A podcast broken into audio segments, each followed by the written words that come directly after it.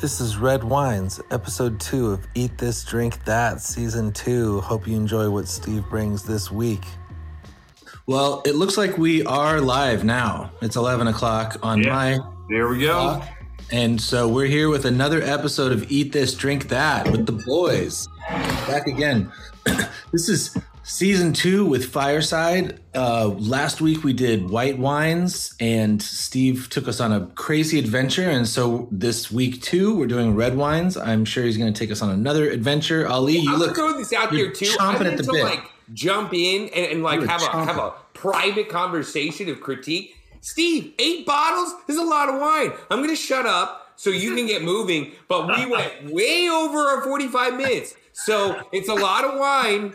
Hey, just heads up, this is way longer what we've been. Steve has a crap ton of wine. Why don't Yeah. you start? I'm gonna fix myself Let's a go. Cafe au lait because I'm dry January. Go Okay, good, good. I want to watch your uh, method for cafe au laits and uh, welcome everybody. So, frother. I got a oh, I, I've never seen that frother. Let's do So, this.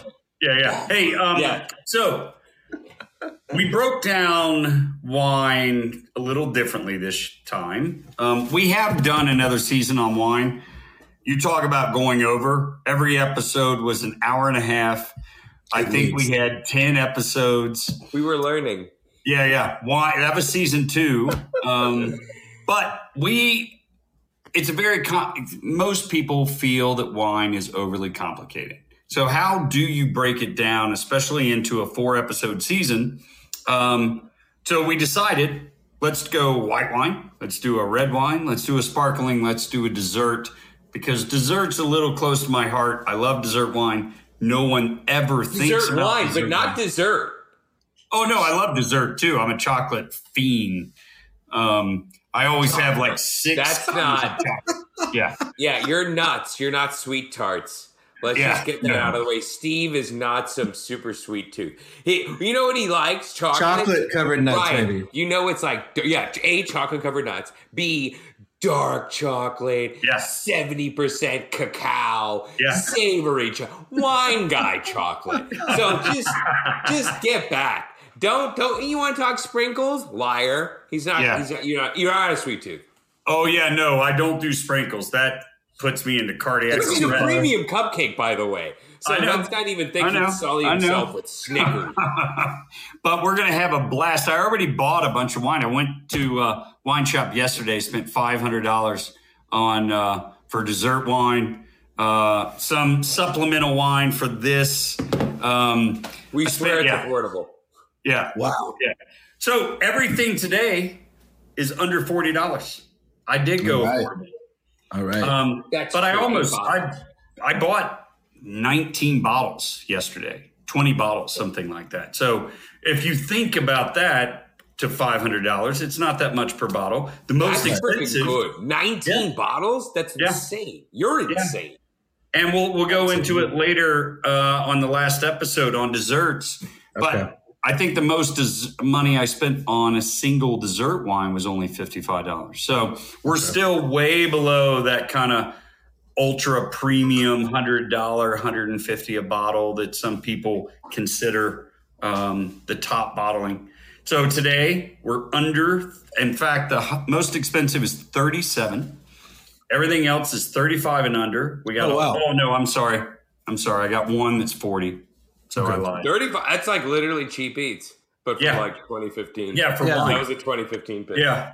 that kind of last ties in with last week too. Last week, I think the highest one was maybe forty-five. I brought the list. Um, 40, we got a 44, 45. Ryan, good job. So these are all these are all very buyable wines for everyone out there that uh, is a little scared maybe to go above twenty dollars. But um, yeah, we got Yeah. some good ones. Yeah. Now, remember last week we talked about ABC, that, you know, funny acronym, but we talked about what are the two most famous white wines? Sauvignon Blanc and Chardonnay. What would you guys say are the two top red wines? Varietals. Go ahead. Uh, red, red wines, yeah. uh, Cab Sav, Yep. And Cab, and Ali. Oh, I get to go. I raised my hand and it meant. Sorry, I just took I took over. Sorry, go ahead, Ollie. Okay. I, I too was going to say Cab Sav, aka Yeah. Cabernet Sauvignon. Uh, Pinot Noir. Yeah, those are the two most famous. That's what everybody buys. Because you Um, can drink them on your own, no problem. Yeah, yeah, yeah. But everybody are, always thinks of very specific regions. So I have a Cabernet Sauvignon and a Pinot Noir today, not from where you would expect. Um, but let's dive right into it because Ali made a good point. Um, we got a lot of wine and we want to stay somewhere around an hour. So I know Ali probably knows about these wines because of the old K&L um, wine Oh. club. Yeah, yeah. yeah. I don't because all I would do is buy the cheap subscription to KNL, and I would only get. Uh, I was Côtes du Rhône, Cote d'Aron, Côtes du Rhône, and wait, hold on, there was one more. Côtes du Rhône. Did I mention Cote d'Aron? yeah, yeah. It was a lot of Côtes du Rhône in those All boxes. Côtes du Rhône. But you probably got one of the Beaujolais. Um, so Beaujolais is still in Burgundy. It just happens to be the far south of Burgundy. So even below the Maconnais. Um, the grape there is Gamay. A lot of people will know of Beaujolais because of Beaujolais Nouveau.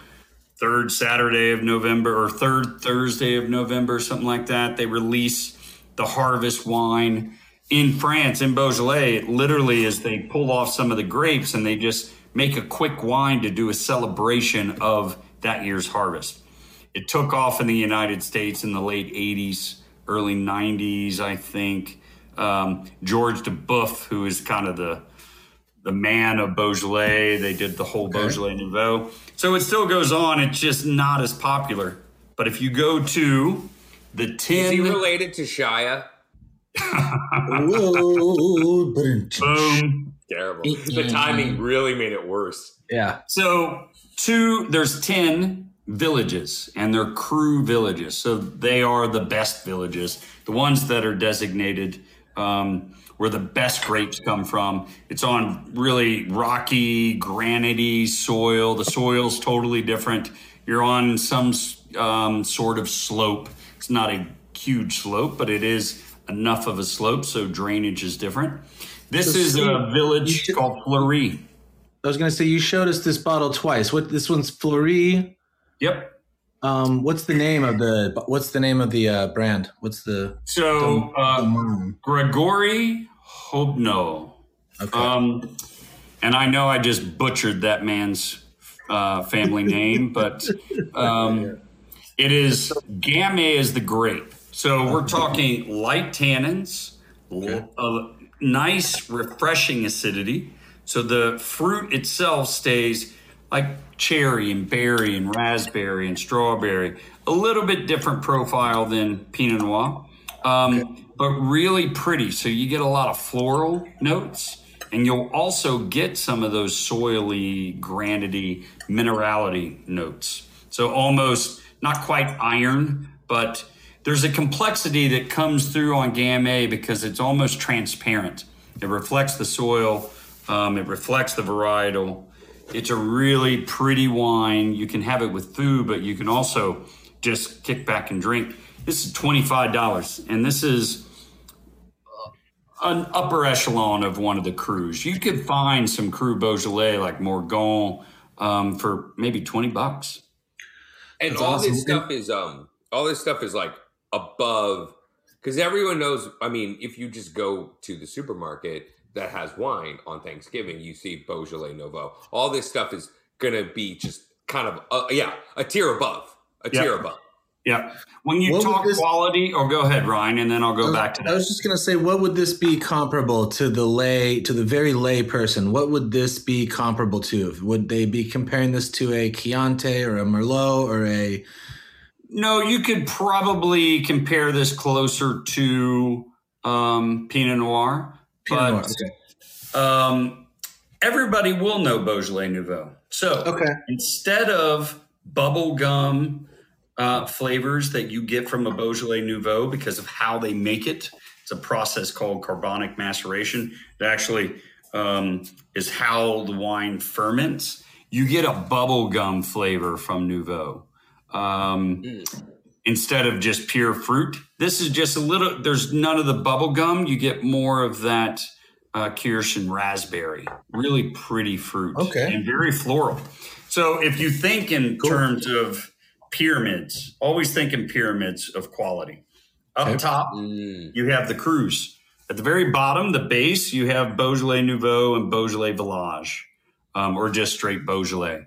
And as you go up, your quality is going up. So this is the top of the quality chart for Beaujolais. The very top, you're getting the best wines from this region for only twenty to thirty dollars. That's crazy. That's great. Yeah. When you I go to like- Burgundy, uh, so what do you think the top quality of the pyramid, that little 1% of Burgundy Pinot Noir is? How much do you think those wines are? Oh, how much do I think? Yeah. At least a hundo a pop. Uh, Or Yeah. no. 150 and up. Um, Oh, wow. Some of the most expensive wines in the world are Grand Cru Burgundy. Small amounts are made from each producer, from each little vineyard. Um, and some of them will get up to into the thousands 3,000, Wow. 4,000 a bottle. This little guy is the top of the pyramid chart for $25. Incredible. You know, on the eat this, because what's interesting is, you know, you said Gamay. I looked up, I Googled Gamay, right? But uh, I do remember last winter holiday, uh, holiday time, I got a Beaujolais, not Beaujolais Nouveau, had it with a holiday ham dinner with Yeah. like, you know, cheesy potato. It was, aw- it was a fabulous wine and ham rocks for holiday. Way easier to make than a turkey, right? What I think about is interesting, and it's you know again, if you've heard of Beaujolais Nouveau because you've gone to this a Whole Foods on Thanksgiving. When I looked up Gamay, my eat this of this, what what popped in my head, um, force meat pates, uh, you know, uh, pates popped up, roast chicken popped up, brie, Swiss slash Gruyere, goat Wow. cheese. Um, I'm not saying it won't work because there's a little subjectivity to it, but those are like more mellow cheeses, more Yeah. mellow proteins. You don't see necessarily filet mignon in a mushroom sauce. You don't see gorgonzola cheese. So, like Beaujolais Nouveau, which is a red wine for Thanksgiving. So, in, in that broad sense, Right. when a lot of people think you're having white meat or pro, you know, poultry means white wine, not necessarily. In fact, I think some of the best roast chicken dinners I've had actually do involve a light red wine, featherweight boxer. You know, that's my eat this. So You roast bring up- chicken, brie, Swiss, Gruyere, goat cheese, pate. a s- not anything on charcuterie, but certain pate. I mean, just think about that. You're just Yeah. gonna have it with pate. I'll eat pate all day long. Um, yeah. A lot of things you'll do all day long. Yeah. Steve, uh, Yeah. Steve, it says this grape uh, grows well in Oregon as well. Have you Yeah. heard of that? Yep. Yep. Okay. Yep, and that's a that's a fun segue for the next wine too. Um, Gamay, not just versatility in the vineyard and growing regions, but I think Cru Beaujolais might be the most versatile red, especially for who you're serving it to for dinner parties or whatever. It will appeal to a broad range of drinkers. It will um, go with a broad range of dishes. Mhm. Uh, so this might be one of the most versatile wines, red wines there is. and you and- can drink it on your own. Yeah, and Like you can you drink it on your own. Yeah, pour this when your guests arrive. Like, hey, I got a and a slight chill on it. You know, fifty-five degrees, um, Super especially in summer. Yeah. Uh, a backyard red. Yeah. This is the backyard red. so there's the a slight chill. in Texas, half the year, it's the idea of red wine is nauseating because it's Yeah. hot, you know. But a chilled red Yeah. is fascinating, Yep. you know. That's why I end up you bring up a really you brought up a really good point about uh, the cheese thing so when you think of wines and how to pair you're thinking of power so i brought out the last second to last wine too just to illustrate a point gamay less power than a syrah Syrah will have more tannins, more fruit, and just more power.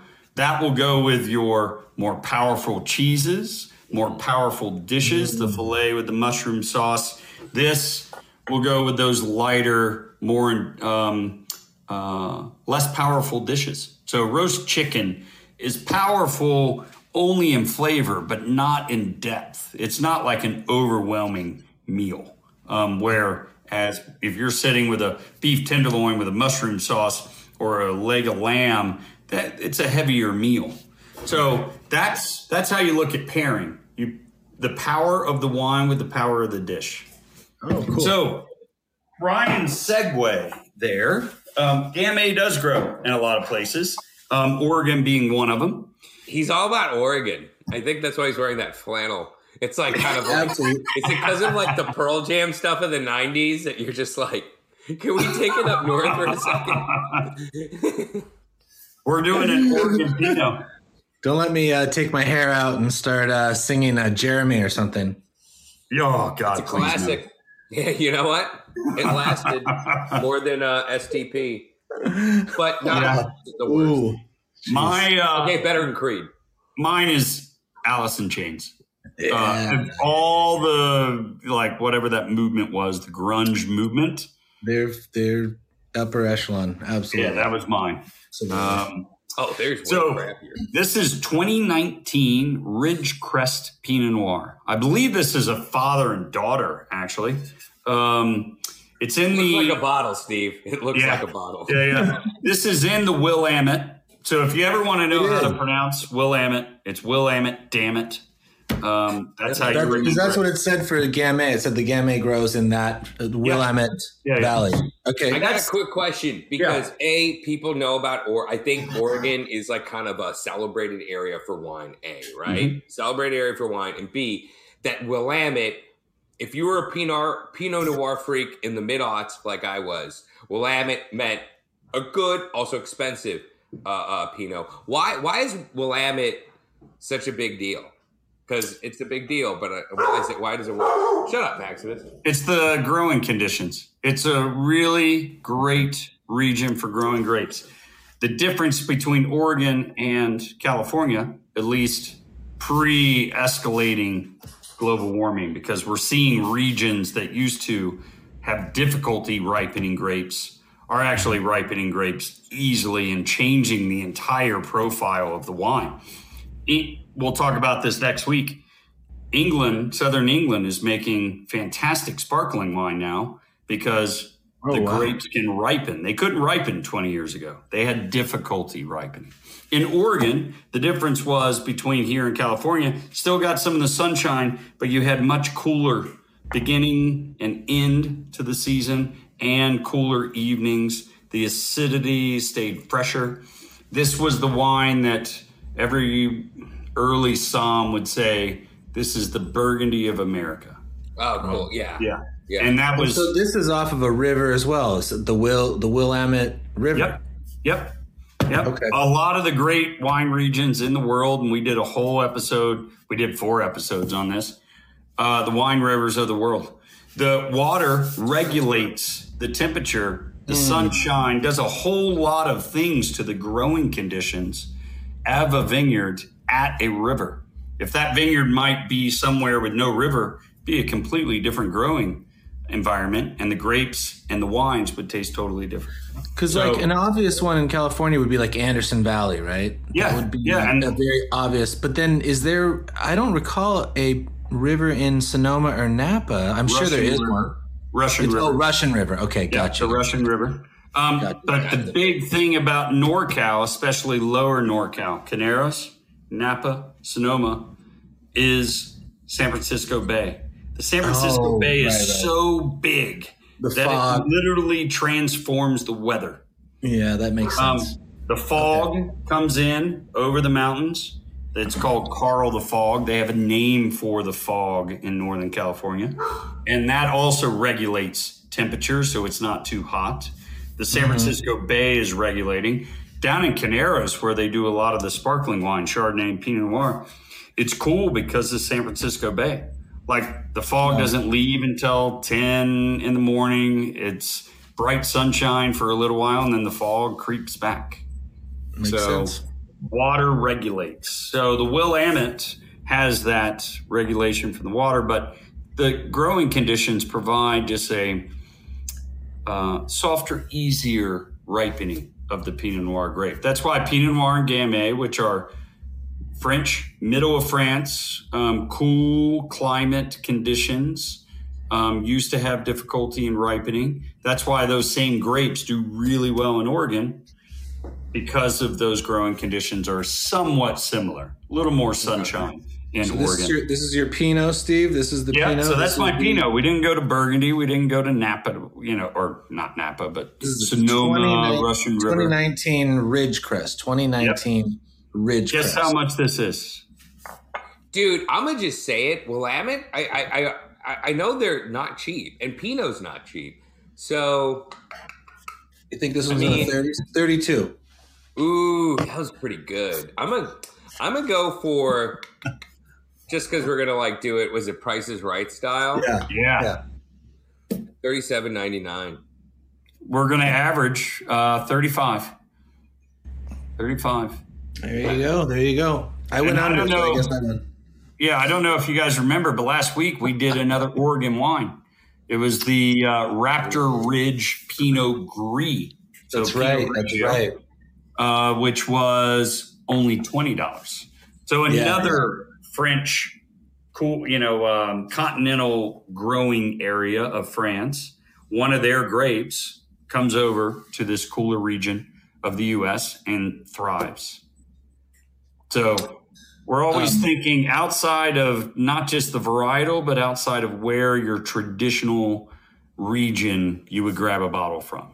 So, Willamette. You know what's uh, interesting, Steve? Uh, along the the last topic we were on, I'm looking at the San Francisco Bay, and um, I forgot too that San Pablo Bay is up near Sonoma and Napa. That's a pretty big piece of water out there. Yeah. Um, I think that's where they filmed um, the birds, if I'm not Oh, mistaken. no kidding! Because I was in Bodega. Wait, I was in Bodega Bay. or Wasn't it Bodega Bay, but it's it's in that same it's in that same sort of Santa Rosa, um, that kind of area. So there there is a huge body of water near uh, Napa and Sonoma. So Yeah. And yeah, so the San Pablo kind of extends to the north around Richmond um, and heads up into Vallejo, Novato, and southern portion. This is where Carneros is.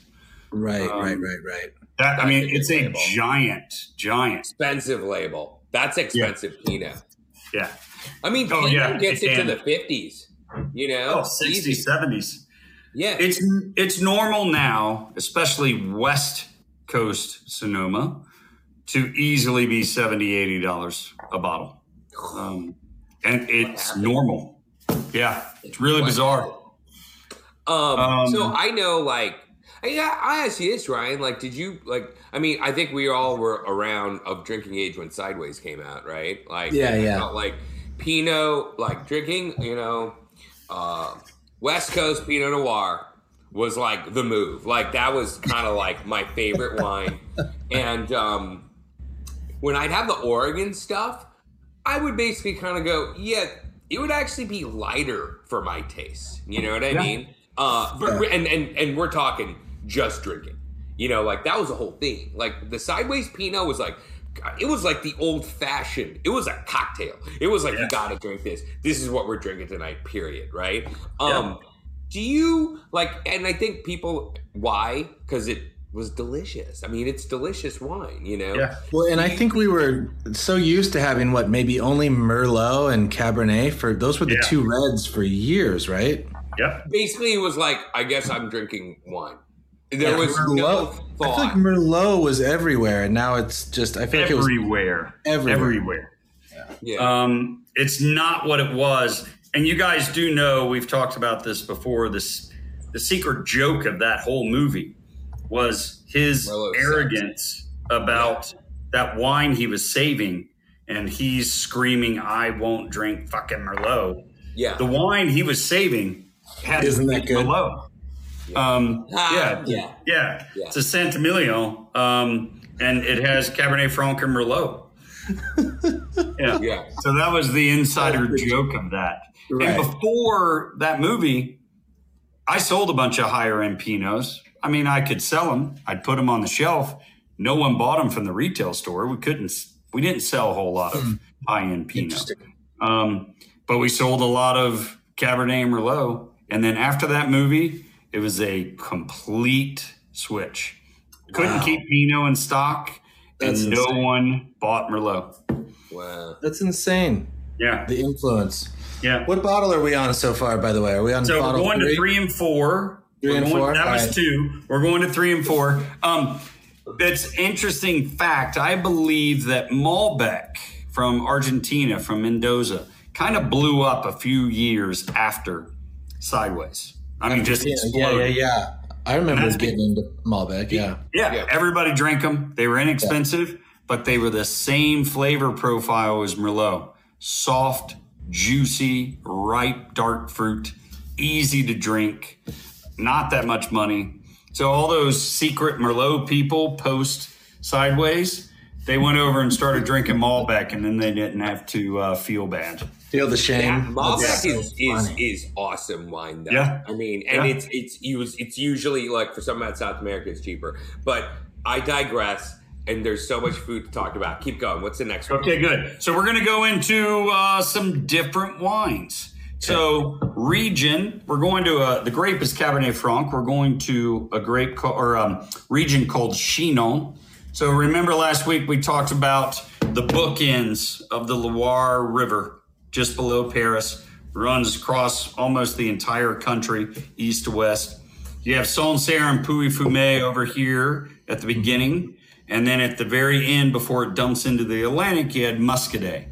Somewhere in the middle, right, roughly in the middle, is the uh, Chinon region. So Cabernet Franc, which is most people think of as a Bordeaux varietal, this, I mean, it's from here. Um, this because here's a little secret: not many people drink Chinon. This is an earthy wine. Um, this is a little chewier on the sides. It doesn't see a lot of brand new wood, but there are tannins to this grape.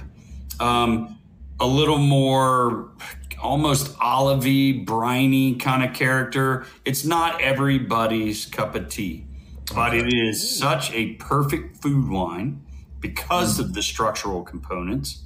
It completely changes. But here's the uh, secret. This is 30 bucks. That's it. Um, for the Tete de Cuvée from this gentleman's, uh, this is his top bottling, and it's only $30. Uh, But also because no one drinks it, I found a 2015 sitting on the shelf. Um, this is like, oh, that's I didn't have to age this. It was just sitting on the shelf, same price, 2015. Yeah.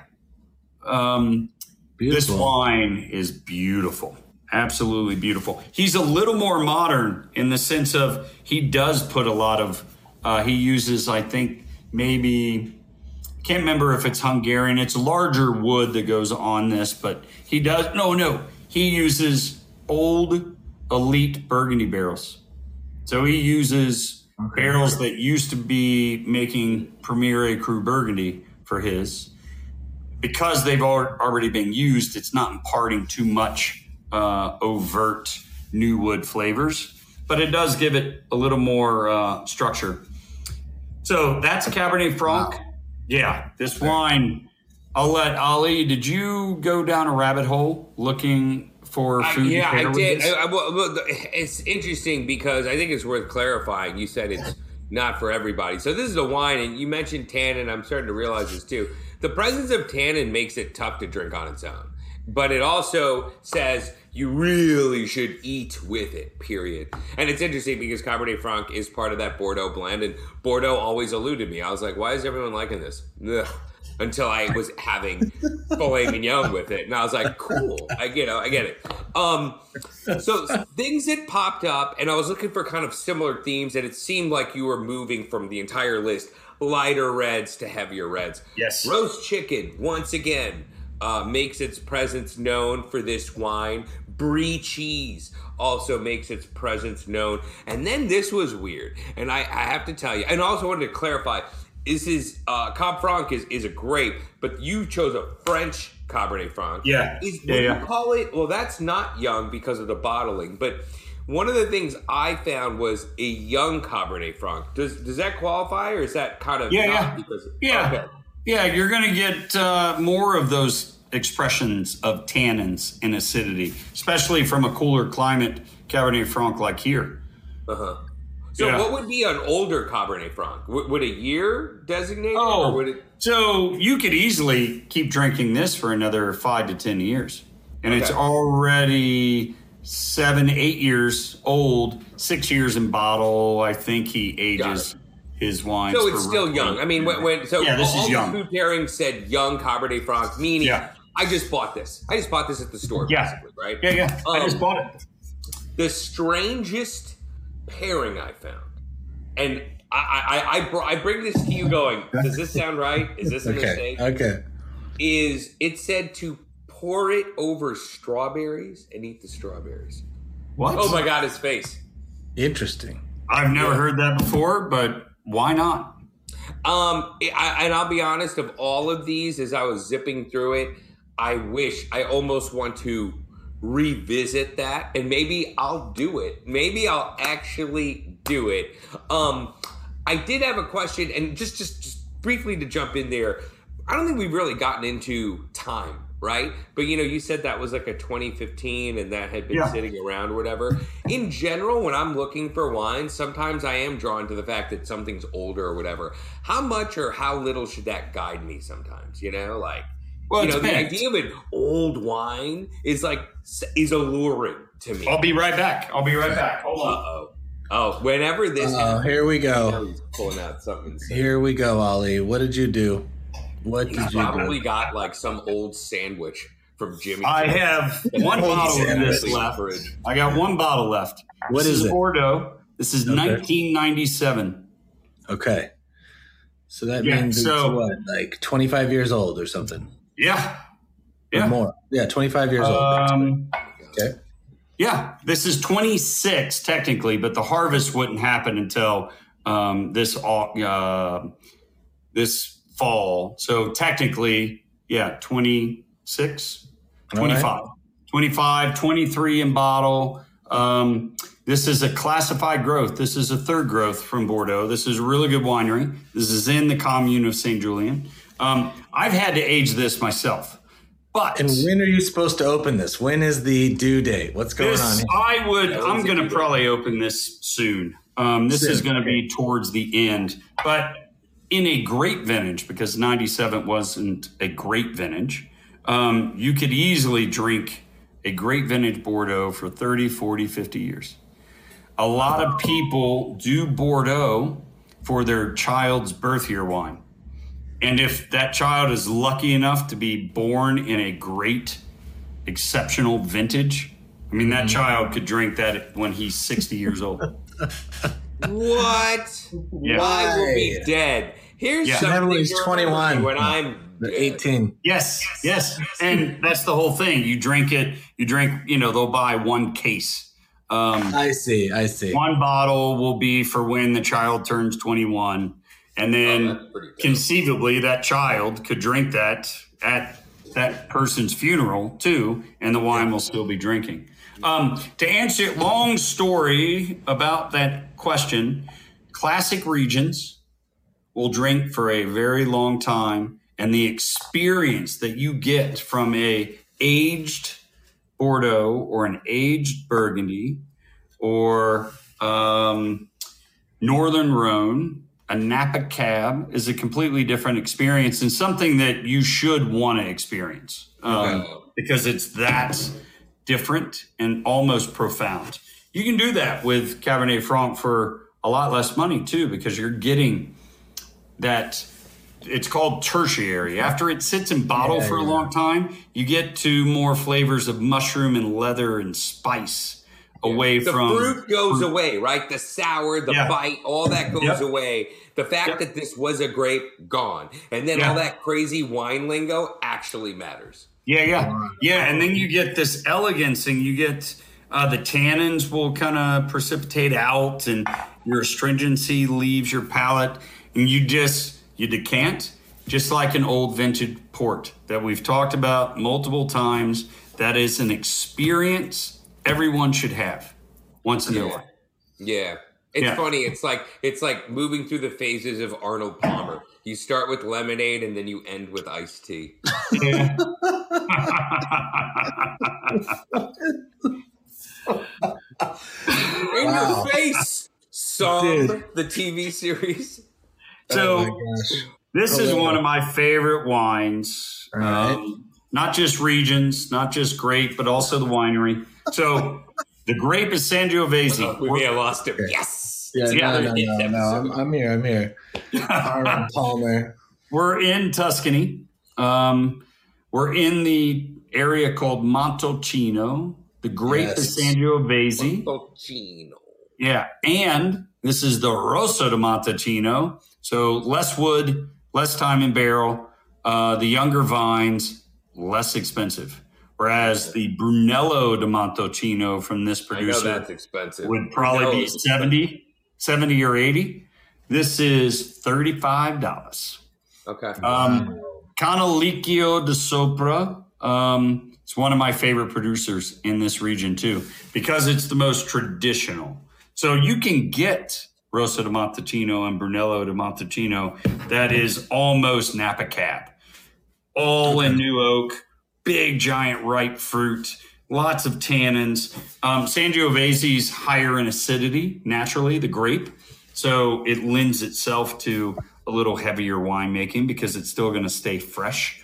But uh, more traditional, you get more licorice and anise, and you get that plum and a little bit of sour fruit from the acidity itself.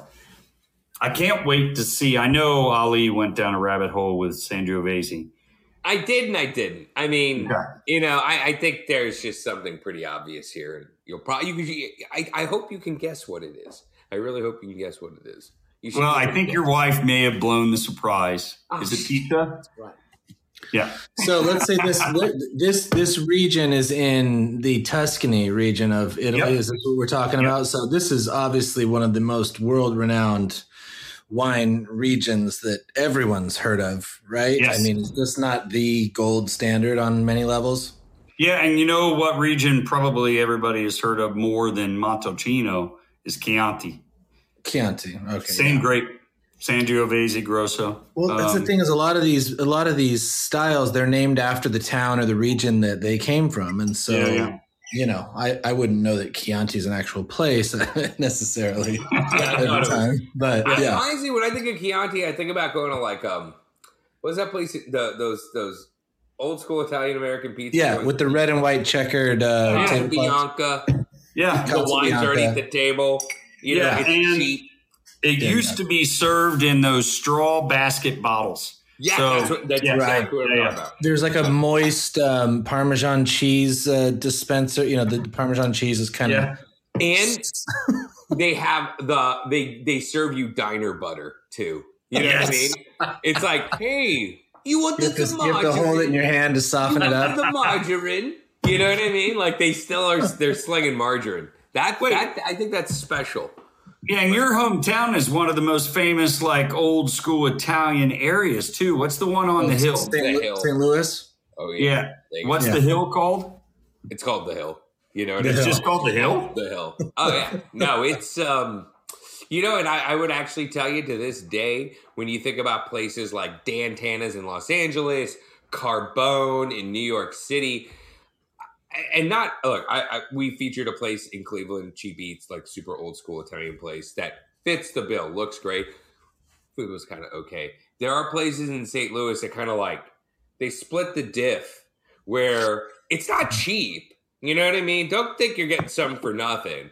But they have this like they're still connected to an expectation older Italian American generations have Right. with Italian Yeah. food.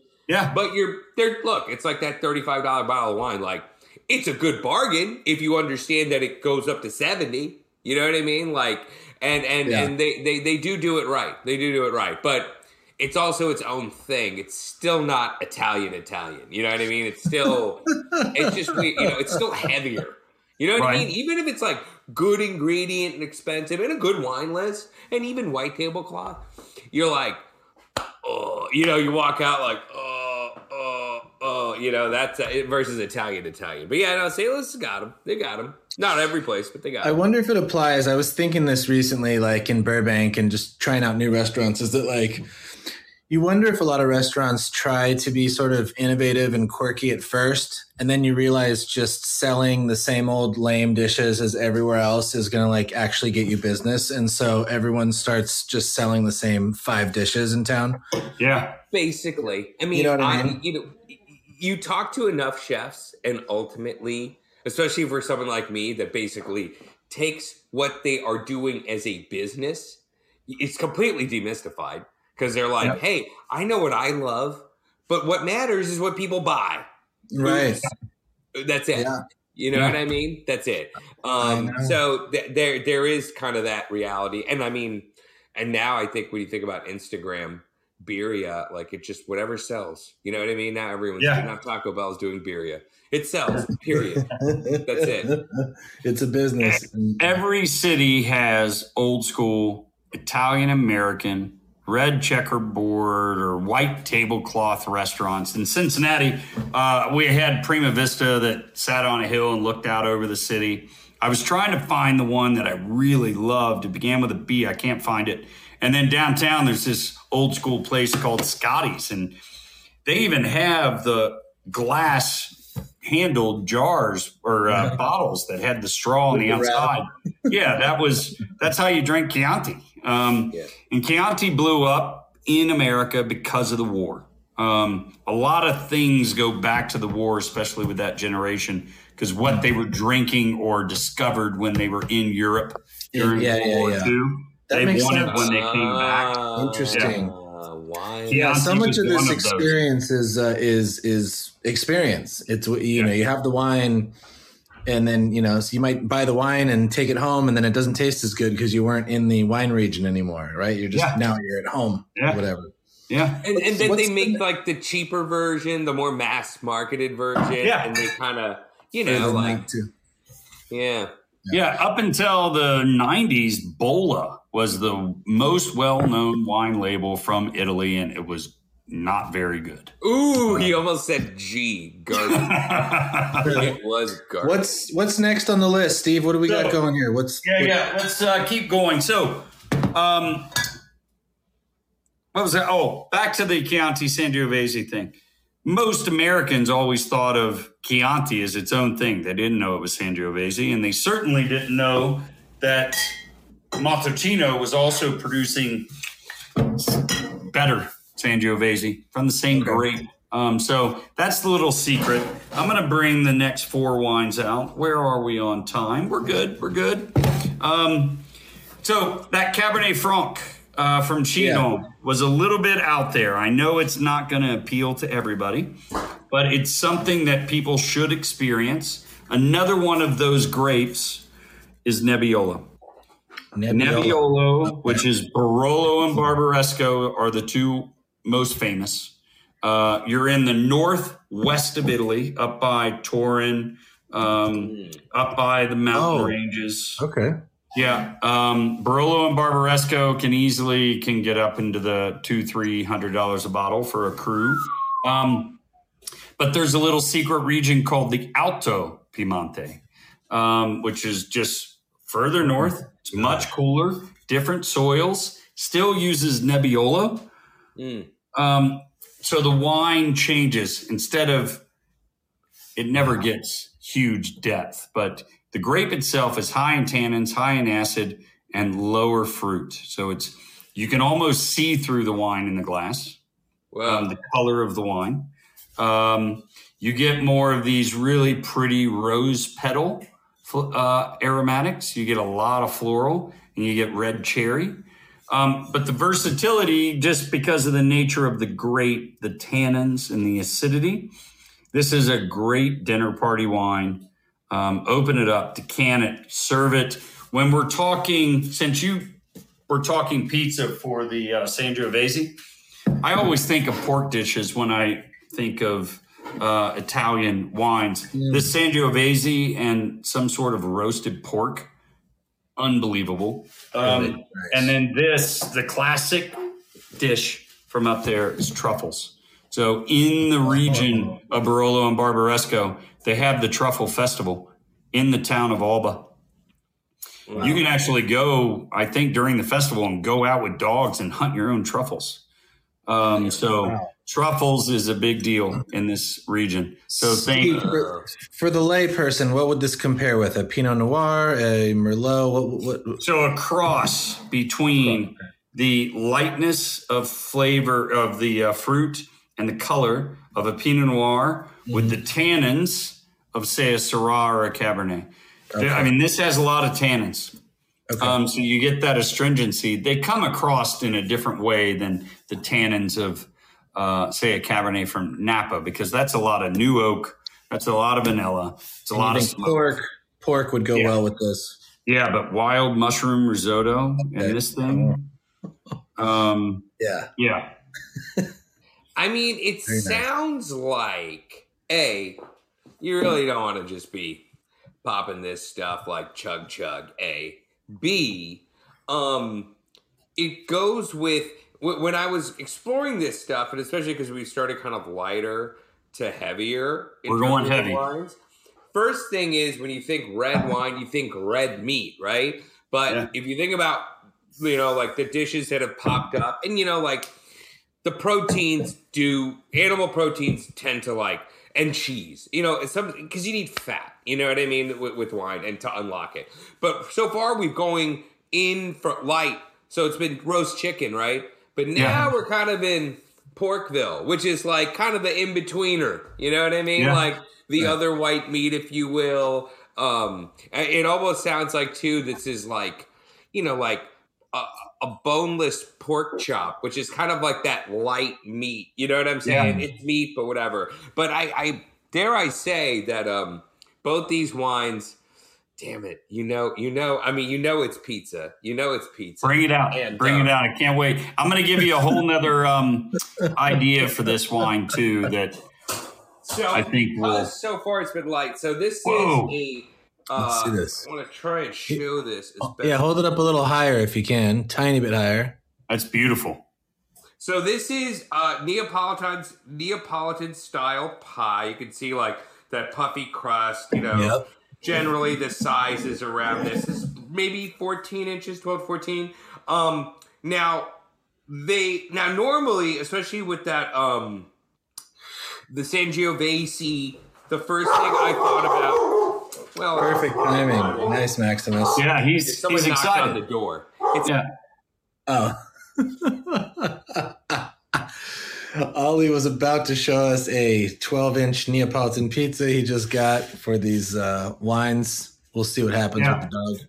So we did go back to back on Italy too, just Okay. and wines that most people don't think about with Italy. So Rosso di Montalcino, Sangiovese, Alto Piemonte, so the northern portion of the region, close to Tuscany is sort of middle, right? Tuscany is kind of Tuscany is central Italy, Central just Italy, yeah. above Rome. This is northwestern. Ali's going south down to Naples for the pizza. Oh, Hey. we- now we Ali. lost his uh, we lost Ali. his uh, feed. Ali. his- literally the There- neighbor kid came over. Always knocks at the worst time. I'm like, yeah, his timing. neighbor kid is it's neighbor kid. Anyway, so so you know with, with with the Italians and even even so far thus far, I felt like not just any pizza, but Neapolitan style margherita, something that's just like okay, you know, a quality, not the two a.m. pie. You know what I mean? right, right. Something that's just like worthy of frankly opening up a bottle of wine. But because of the Nebbiolo, and you mentioned pork, I didn't just get a margherita. This one actually has, it's quite meaty. It's got sausage in there with fennel. It has mm. pepperoni. It's got olives. It's got kale. It's got rainbow radish, which usually appears a little bit cooler, but it's been in the oven for a bit, and red onion. Yeah. So, and, and literally, I can see on one of the slices right here. Yeah, pull up one of the slices up to the. There we go. Oh, yeah. There we So go. you- There's the I money shot. See it. Now we can There's, see great fennel seed on here. You know what I sausage mean? seed. Yeah, we got the uh An yeah. olive, real briny. So this is what I like about Nice. this was it's a pie that's at once like kind of like it's very hearty, but it also has more new. It's not greasy. Believe Right. it or not, it's Gotcha, not. right. It's not a greasy pie. The dough is really good, and, and just in general, I think as you approach a lot of these wines, um, because they're lighter reds and stuff, go out and get a nice pie. Yeah. Go out and get a nice. I mean, they're everywhere now. You can get Neapolitan style pizza all over the country. They're Yeah. really good. You Yeah, don't yeah, have to be like if you look at like the pizza documentary on Netflix, what Chris Bianco was doing in. Phoenix, that's awesome. But now that stuff is there's a demand for it everywhere. It's everywhere. everywhere. There's a lot of dope places, and I really think that um, like this restaurant in Austin, Bufalina. This is from a place called Love Supreme.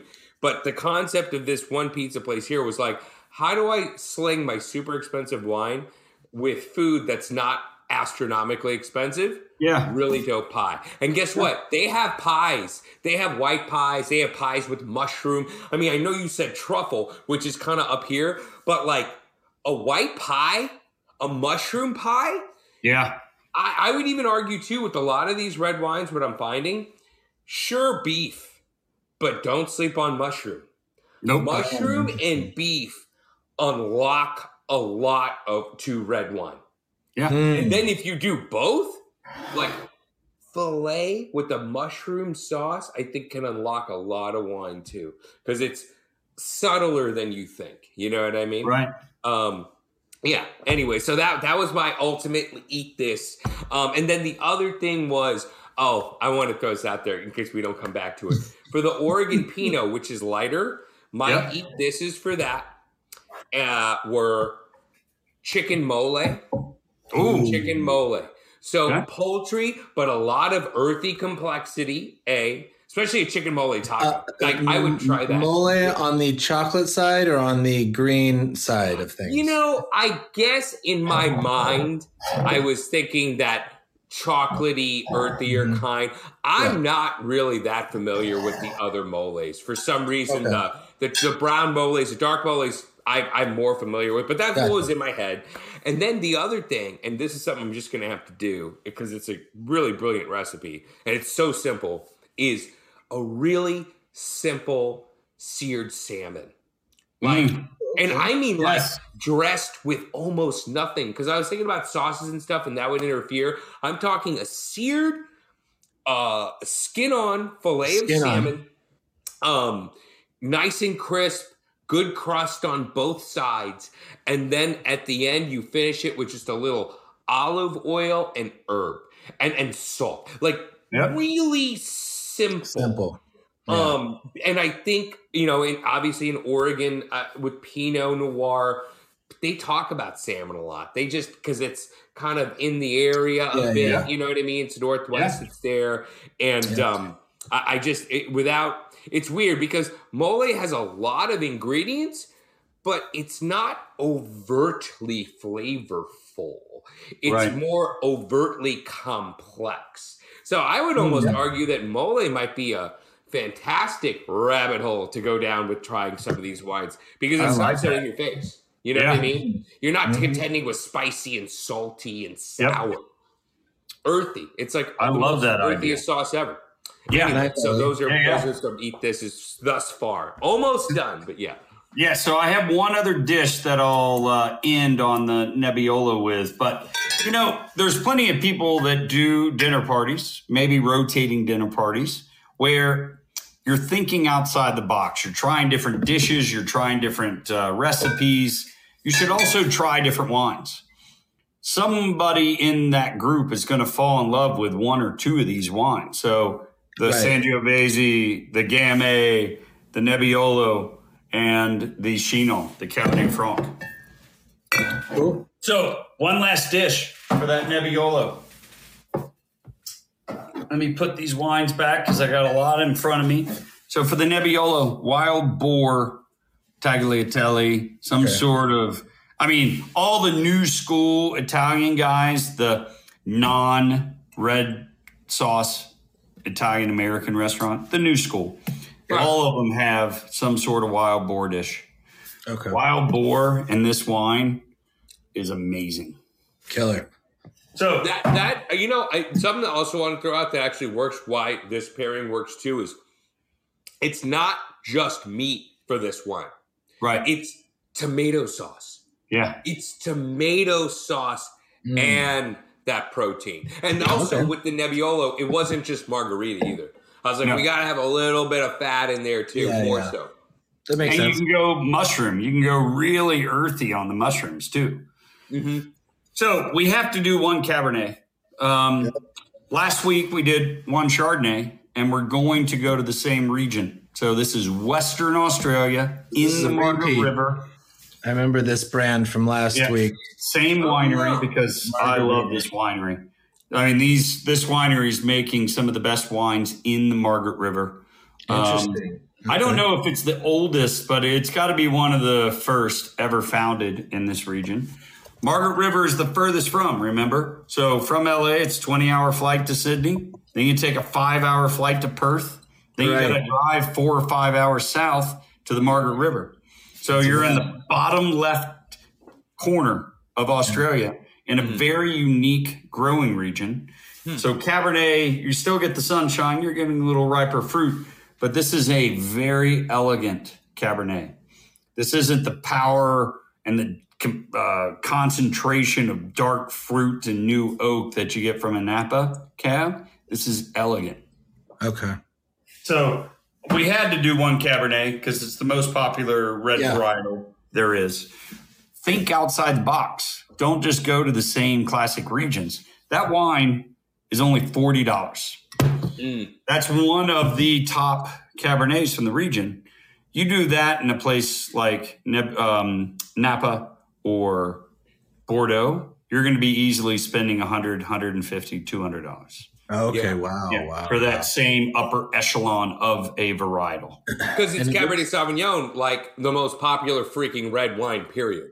Yeah, period. We had to. I had to have one in this whole mix. Yeah. I like Margaret River a lot. I've sold a few different wineries. There were uh, Leeuwin Estates, etc. But um, and Cape Mentelle. But that these Vasse Felix wines are amazing. So we're going to end with one the same grape. Two different areas, two different regions. Syrah is the grape. No one thinks about Syrah. I still can't believe Syrah isn't more popular than it is because you get big fruit, dense Mm. fruit, but you get some lightness from uh, the growing climate, the acidity. Um, it's not. There's plenty of tannins in this wine. It will stand up to lots of heavy dishes, but the tannins aren't abrupt in in the front of your palate like a Cabernet Sauvignon. They're kind of round. They're in the background. They hide behind the fruit. Um, the ancestral home of Syrah is Northern Rhone. So you go into so straight up the river from Chateauneuf du Pape in the mountains. It's very steep, kind of mountainous area. You have Hermitage, you have Côte Rôtie, you have Saint Joseph. Good this- stuff. Very Nice cool stuff. little region called Crozes Hermitage. It kind of surrounds Hermitage. It's not the same soil, it's different concentration, but this wine, I I just think it's a secret quality wine. It's twenty eight dollars. Wow. So from this producer, they do the Papillon label. It's 100% Syrah. Um, the depth, the concentration, the complexity in this wine, because like Nebbiolo, where you get some of that floral, you get violets from Northern Rhone, um, and it's pretty prominent. So it's not just a singular monolithic expression of a red wine like a Cabernet can get monolithic and simple, where it's just black fruit and tannins. That's it. Yeah. Um, this has floral. This has lightness, almost a meaty quality, um, and dark fruit. Plenty of tannins to hold up to any sort of you know leg of lamb, roasted pork shoulder, any sort of barbecue. Syrah and barbecue is Yeah, uh, that's Yeah. what hit. That's what that blew up. uh, Yeah. everything I was searching. Yeah. Um, you know, I had a question because he, he loaded. You've been loading us up with wines. What is the difference between the Hermitage and then the? And I don't know if I'm jumping the gun. The Santa Lucia because they're both Syrah. One's Yeah. Northern Cal. The other one's France. So this is a little earthier, um, a little more acidity. Uh, that expression will come across as maybe a little sour on the palate to most people. So that's Crozes Hermitage, Northern Rhone, the ancestral home, the king of Syrah. Um, that wine will also, you can drink for 10 years, 15 years. You start buying the more expensive ones, the single vineyards or stuff from Cote Rôtie and Hermitage, where you'll spend $300 a bottle and drink those wines for 50 years. Um, Santa Lucia Highlands is this crazy little area to the east of Monterey. You got the bay, you got that whole fertile uh, valley that's growing all the fruits and vegetables for most of the United States.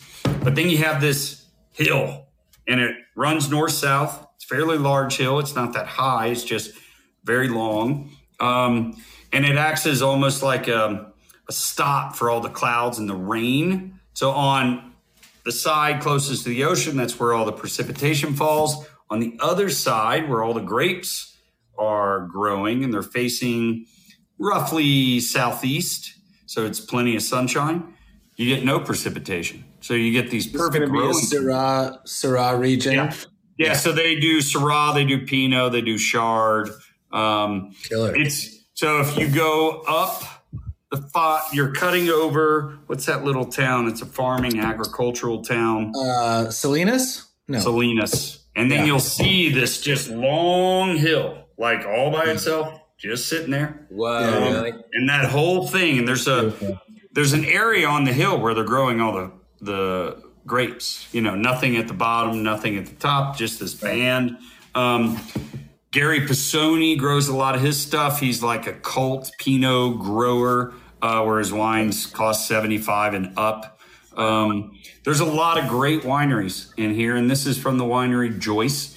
It's known for Pinot Noir. It's Monterey County. There's a lot What's of What's the cost on these ones, Steve? What's the cost on these last two bottles? this is a little more because it's thirty-seven dollars. Okay, um, 37. And that's this the California one. Yeah, the Crozes Hermitage is only twenty-eight dollars. 20. Okay, Um, this is and I've seen it. Okay. I've seen it for less. Um, depends on where, where and when. Um, But but but but flavor wise and then food wise, what's how do you? I mean, same grape, but how do they differ? you're a little less acidity here and a little more fruit. You're getting richer, a little more. Yeah, it's California. You Yeah. get California sunshine. Um, alcohol is probably a good degree higher. No, this is 13 and a half. So they're picking probably a little early um, so that the alcohol stays lower. Um, you can definitely get denser, bigger, richer, more giant monolithic Syrahs from California. This is a little more elegant, but you're getting more fruit. That's the easiest way to describe it. All right. Cool. What are we you, pairing, Ollie? with- What, what's the pair? with the Do we- Aussie cab, with the Australian cab and the Syrah, it literally, I almost, I went down the street for the pizza, but I almost went down the street a little further for something you guys have all seen already uh, Uh-huh. last season. KG Barbecue, the Egyptian barbecue guy. Oh, yeah. Central Texas meets Egypt. Yep. Why? He does rack of lamb and he does that lamb bacon. So barbecue popped up big with the Syrah, big with the Syrah. Mm. And lamb was lamb popped up as well and lamb in australia i mean like sometimes you know and like steve is constantly telling us about where we are in the world aussies love lamb they love to grill you know like their their Yeah. palate is very american so the rack of lamb at uh, uh, KG barbecue. That's a great combination of like meat that's kind of cooked like to temperature, like a nice medium rare, but you're Yeah. getting a ton of smoke. The lamb bacon, which has a ton of fat in it, it's actually cut Yep. from the lamb breast. It's hmm. meat that's cured and then smoked, really rich, fatty, but it's lamb. And and, Yeah. and as we've kind kind of gone through all this wine, you know what I've realized is understanding the nuances of proteins as well, because you know a ribeye steak beef stew, ribeye steak, braised brisket. Those are like some of the more heavier, intense, almost monolithic meat dishes, right? Yeah. Lamb, even though it's rich, has variance too. you're contending yeah. with gaminess. You're Yeah. and you're dealing with something that's arguably more delicate than a beef stew, than a smoked brisket. That makes Um, but the big thing with that Syrah at, at KG Barbecue, so for the Australian Cabernet, we do lamb. For the uh, Syrah, it was spice popped up. The brisket shawarma bowl at KG Ooh. Barbecue.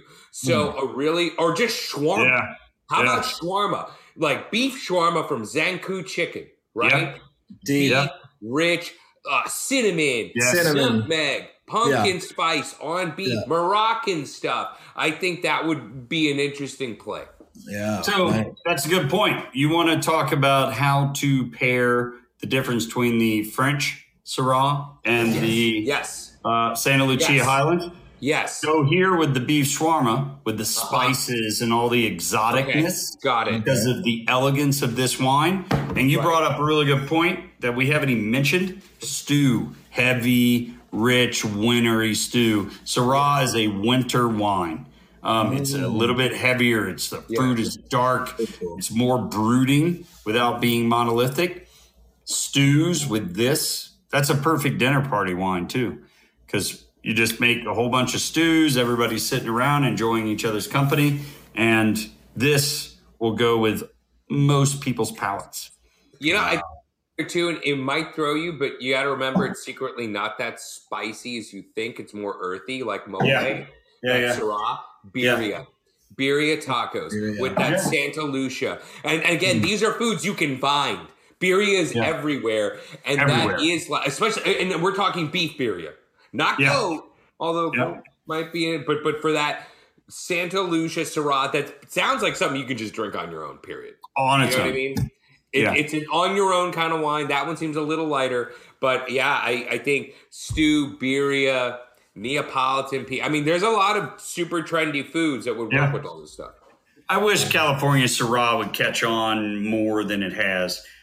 I understand why Pinot Noir is the easier option because it's a broader appeal. It's softer, it's fruitier, it's very easy to drink. But so can California Syrah.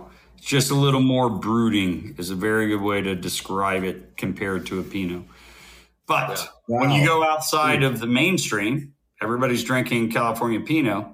And I told you, I mean, you can find Western Sonoma now easily averaging $70 a bottle. Mm. California Syrah, because it's not as popular, is a little less expensive. Okay. Yeah. I mean, yeah, no, I mean, I, that, that, that, I think all these grapes ultimately come down to like you're getting a better deal. And if you Yeah. consider their um, more expensive counterparts, Yeah. you know, Napa cab, go Australian cab, right? You're Yep. thinking California Pinot Noir, think California Syrah. You're Yeah. thinking if you're super fancy, Chateauneuf du Pape or Côte-Rôtie, think Hermitage. Yeah. Wow. Yeah, that Crozes Hermitage. but yeah, I, you know, I, I've been into that's kind of my. I remember like when uh, the person got me into the Gigondas that I bought, the particular one that I mm. bought, and she was like, "Oh, grilled steak, it's awesome." And the funny thing is, it's a grilled steak. It wasn't. It's heavy, but not the heaviest, and that wine is not the heaviest either. right. When you get those heavyweights, they don't play with every food. They Yeah. don't.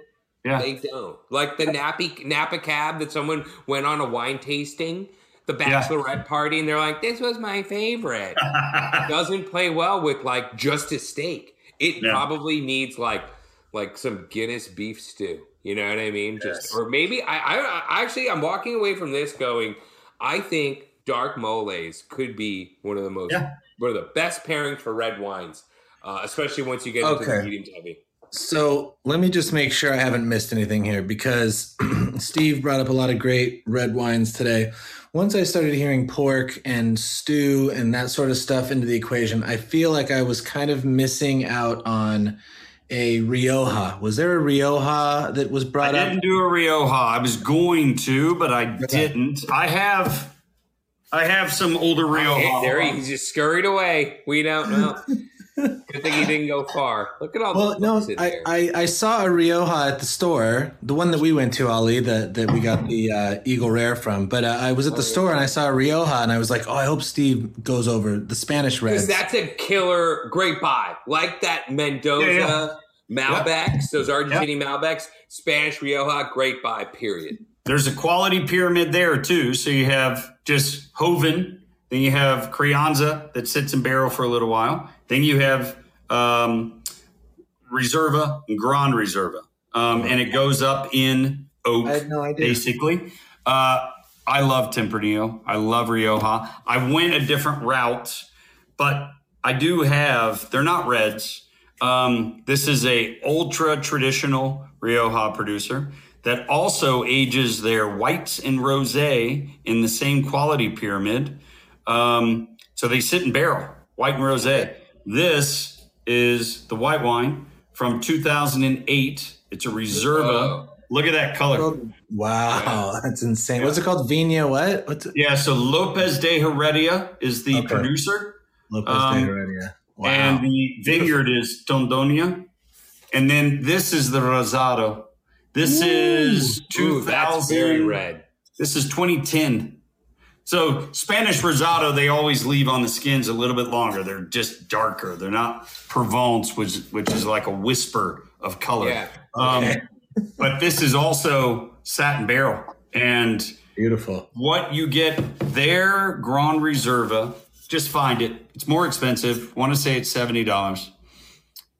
Lopez de Heredia, Tondonia, um, Grand Reserva, Rio, Rioja. So Tempranillo, that satin barrel, um, the longest of all theirs, is magical. It's amazing. And then you go into all that jamón and grilled meats and wild boar and That's why I thought of that Rioja Yeah. because of when you guys started talking about boar and stuff. Yeah. Yeah. And, you know. Ali had a great point. We got to start thinking of our proteins differently. You don't just have to eat steak. Um, There's a ton of meat out there that, Ton. yeah, ton. Um, But, you know, it's interesting. Like, what drove me to the pizza was tomato sauce. You know what I Mm. mean? What's a great vehicle for a tomato sauce? Which, which in and of itself is, you know, taking a fruit, cooking it down. It has umami and stuff like that too. And then when you spiking it with protein, you know, when you get a topping of meat on there too, like it's a great. It's it is kind of like it's it's charcuterie as a meal as an actual okay i ate Yeah. something i'm full Yeah, so yeah. it, it has a lot i mean you, look you get cheese you get cured meats and then all the other kind of elements you could kind of throw like the brininess from olives and stuff i think like Good yeah point. like if people are looking at this stuff and they're like oh this is like this crazy wine i got what should i do like if you could especially like if you could find a byo Neapolitan Yes. pizza joint, you're Yes. stoked. And I swear to God, if you can go to like a taco truck that's doing mole, you could light it up. There's going to be one in each town. Every town has a good Neapolitan spot, yeah. a good beer. You know what spot. every town doesn't have? Is a good Mexican restaurant. Um, I Like have a good Denver? Are you complaining really about good Denver? Mexican food. I haven't found it yet. I have a Um, good did you I tell you about that taco joint I Yeah, went to? yeah, yeah. I've been there, and there's another place. I mean, they're good. They're Yeah, not. I mean, it's not a restaurant; it's a friggin' It's- taco joint. They have yeah. alambres, and, you know. What I I mean, mean, that's- that's been a classic tamales. complaint about New York. That's been a complaint about Atlanta. I hear, you know, people that have been to LA, they're like, I can't find a spot in Atlanta. I can't find a spot in New York that's like LA. You know, I don't. I you know, I think LA has a lot of tacos, but they're not all phenomenally excellent. You well, know what I mean? we don't have to just think about tacos. That's what's great about LA. Yeah, that have- is very true. I don't have Yeah, pupusas here. There's no pupusas anywhere. Well, I haven't found pupusas. They're probably Oh, here. right. I haven't found 10 grandmothers serving tamales on the corner that I can go and buy some of the best tamales I've ever had. Menudo, um, Yeah. Baja uh, the style mole. Yeah, the Mole. mole sauces. I Um, had Baja. I had. They're going to have the same four dishes just like the Italian places have. They're Yes. going to have a carne burrito and a quesadilla yeah. and uh, refried beans with cheese on it. And you're like, I want variety. yeah. And Yeah. yes.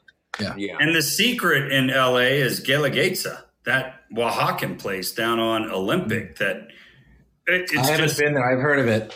I haven't been there. Guelaguetza. You got to go. Yeah, they have a bunch of them. They're they're good. I mean, look, I'll tell you, like the place that uh won the beard last year that was in Austin.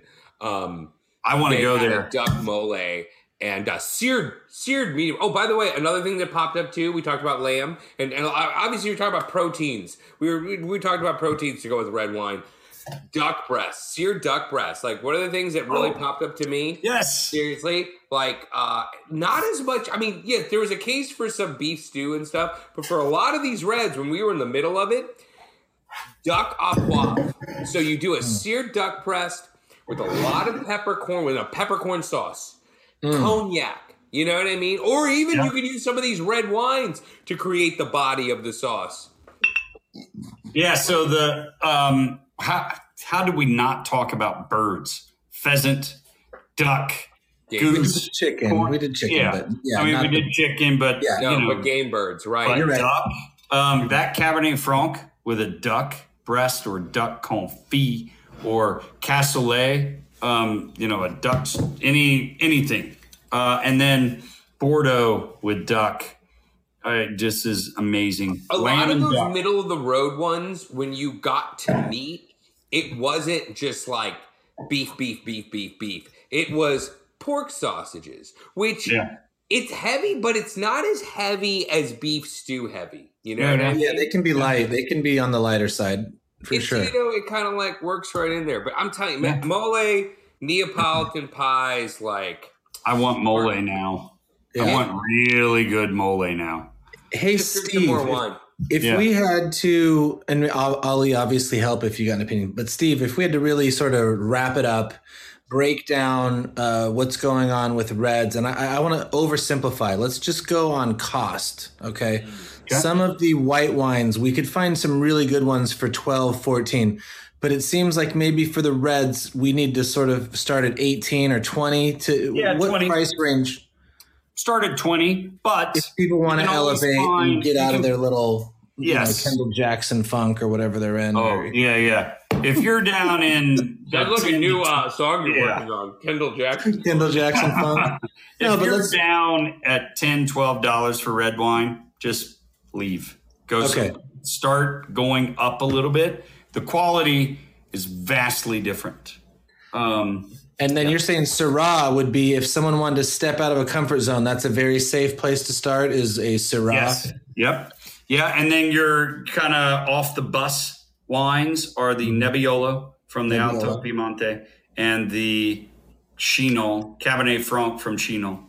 Those Uh-huh. are your off the bus. Um, What's the other one? The Sangiovese. What's that? That one seems pretty that is acceptable. a safe bet. That is an easy transition for people because of the fruit profile, the freshness, the versatility, um, the stylistic differences between one winery to another. Um, you can do a lot of experimenting in Syrah and San Sangiovese wow. and That's great. Tempranillo. We didn't bring a Tempranillo today, but I mean, in you Rioja, can't cover it all in one thing. I think the eight bottles you did is a great jumping off Yeah. point. I feel like we're gonna have to keep doing this stuff. You know, Just well, we are.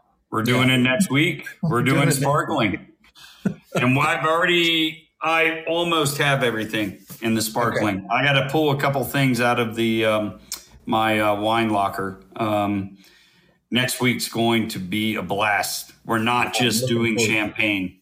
okay, cool. So next week's gonna be sparkling wines, Yep. and then Yep. we have dessert wines. Yeah, and Cool. I'm looking at the dessert wines I picked up um, two days ago. So What a monster. yeah, it's What a going to be amazing.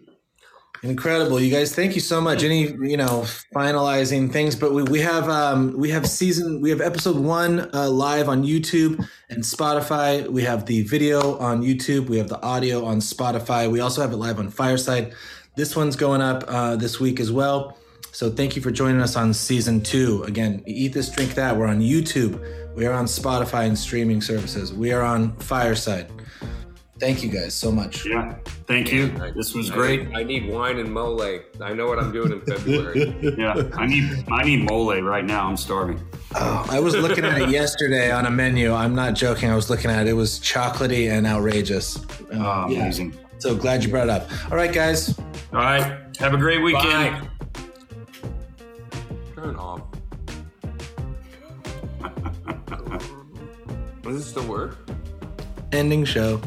ハハハハ!